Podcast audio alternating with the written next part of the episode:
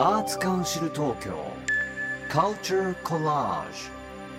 Brought to you by Arts Council Tokyo 小川沙羅がナビゲートしています。J-Wave Across the Sky ここからは東京に集うカルチャーをコラージュしていく10分間。アーツカウンシル東京カルチャーコラージュ今東京で注目の文化や芸術の中からピックアップしたトピックをお届けします。今回は11月25日と26日の2日間江戸東京建物園で開催される紅葉と建物のライトアップをピックアップしたいと思います。ね、ちょうど今紅葉の季節が始まったかなというところですが江戸東京建物園私も行ったことがあってもうすごい広い敷地にとってもまあ建物っていう名前の通り素敵な建物がたくさんあるところなんですけれども、まあ、そんな色づく木々と歴史的建造物をほのかな光で美しく照らし夜の江戸東京建物園の散策を楽しむことができるイベントとなっています。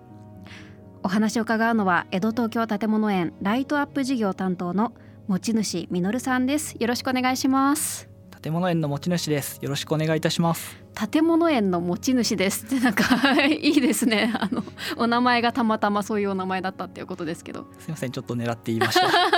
どこに行っても受けそうな感じですけど。持ち主さん普段は建物園でどんなお仕事されてるんですか？はい私は主に建物園にある復元建造物の維持補修管理の仕事をしています。維持補修管理っていうことはもうメンテナンスを日々行ってるっていうそうですね。歴史的建造物が実際に野外に立っているということもあり、うん。日々確実に劣化していくんですね。そうですよね。その劣化箇所の補修の見極めとかあの歴史的建造物に対する最適な補修方法であったりとかをうん。設計会社さんや実際施工される方と相談しながら決めているという仕事をしております。うん。なるほど。いやそうなんですよね。江戸東京建物園ってあのそれらしいものを作ったっていうわけじゃなくて本当に歴史的な建造物が保存されてる場所なんですよね。そうですね。実際にあの建っていた建物を移築保存しているという。うん。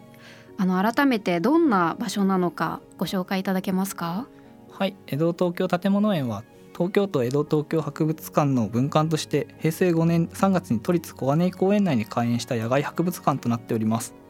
現地保存が不可能な文化的歴史的価値の高い建造物を移築復元し保存展示することによって貴重な文化遺産として時代に継承することを目的としています、えーかつて都内にあった江戸時代から昭和中期の住居や商店など30棟の建物が立ち並んでおり特に西ゾーンにある建築家前川邦夫の自邸や東ゾーンにある宮造りの外観が特徴的な銭湯である小宝湯は普段から人気の建物となっております。うん私も行った時やっぱり銭湯ってすごく迫力もあったしあの宮造りっていうんですか昔ながらの作りでそのまま保存されてますよね。そうですね。特に小宝湯は入り口のところにカラハフといってうん。ちょっとカーブがかかった屋根があるんですけれども、はい、そういう銭湯は今はもうとても少なくなってきているのでうん。見どころのポイントの一つだと思います。そうですよね。なんかそういう建物自体にすごく価値があるところにお客さんが入れるっていうなんかそれって保存する側としてはとても大変なことでもあると思うんですけどでも見ていただくことでその建物の良さとか大切さも伝わるわけじゃないですか。あのそんな歴史的建造物や昔の暮らしからお客さんたちにどんなことを感じていただきたいと思ってますか？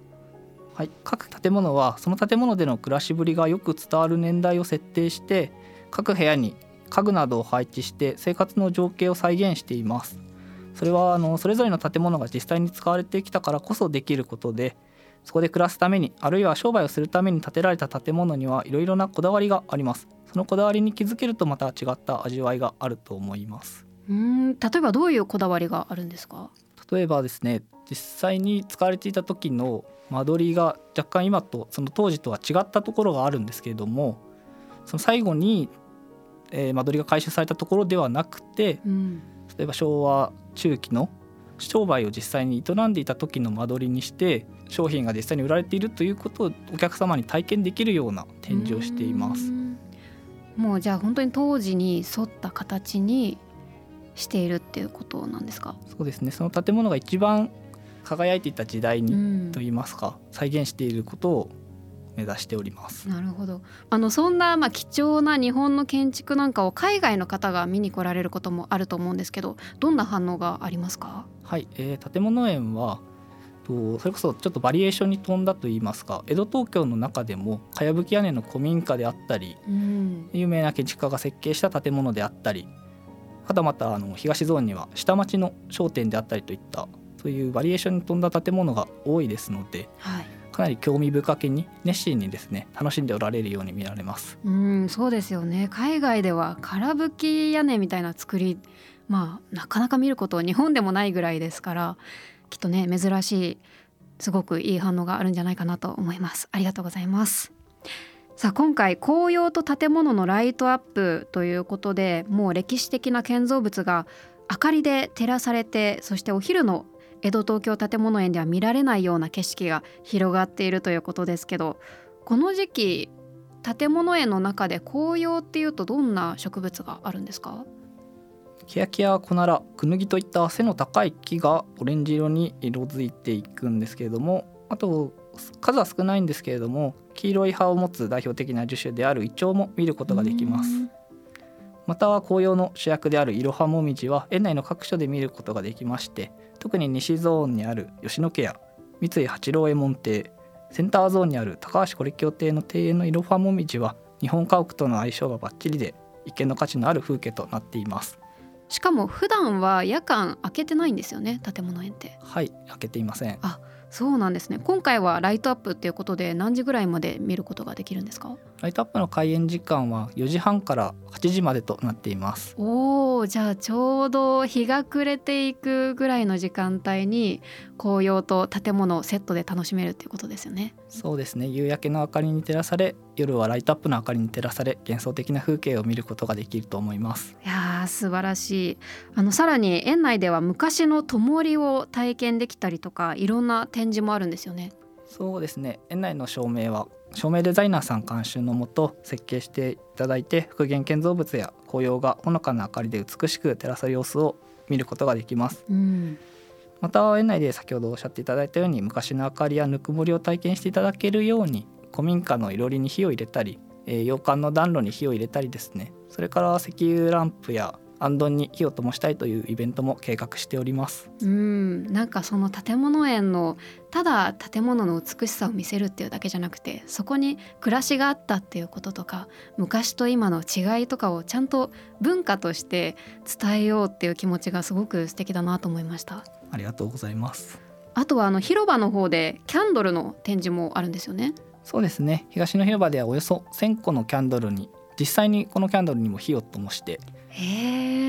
幻想的に揺らめく光景を見ることができると思います。1000個ってすごいですね。ちょっと圧倒されそうな感じがしますが。実際毎年つけるのがすごい大変ではありま あすそうですよね。今年も頑張ってください。はいということで紅葉と建物のライトアップは11月25日と26日の2日間江戸東京建物園で開催されます。詳しくは江戸東京建物園のオフィシャルサイトをご覧ください。ということで今回は江戸東京建物園の持ち主実さんにお話を伺いました。ありがとうございました。ありがとうございました。アーツカウンシル東京 Culture Collage Brought to you by アーツカウンシル東京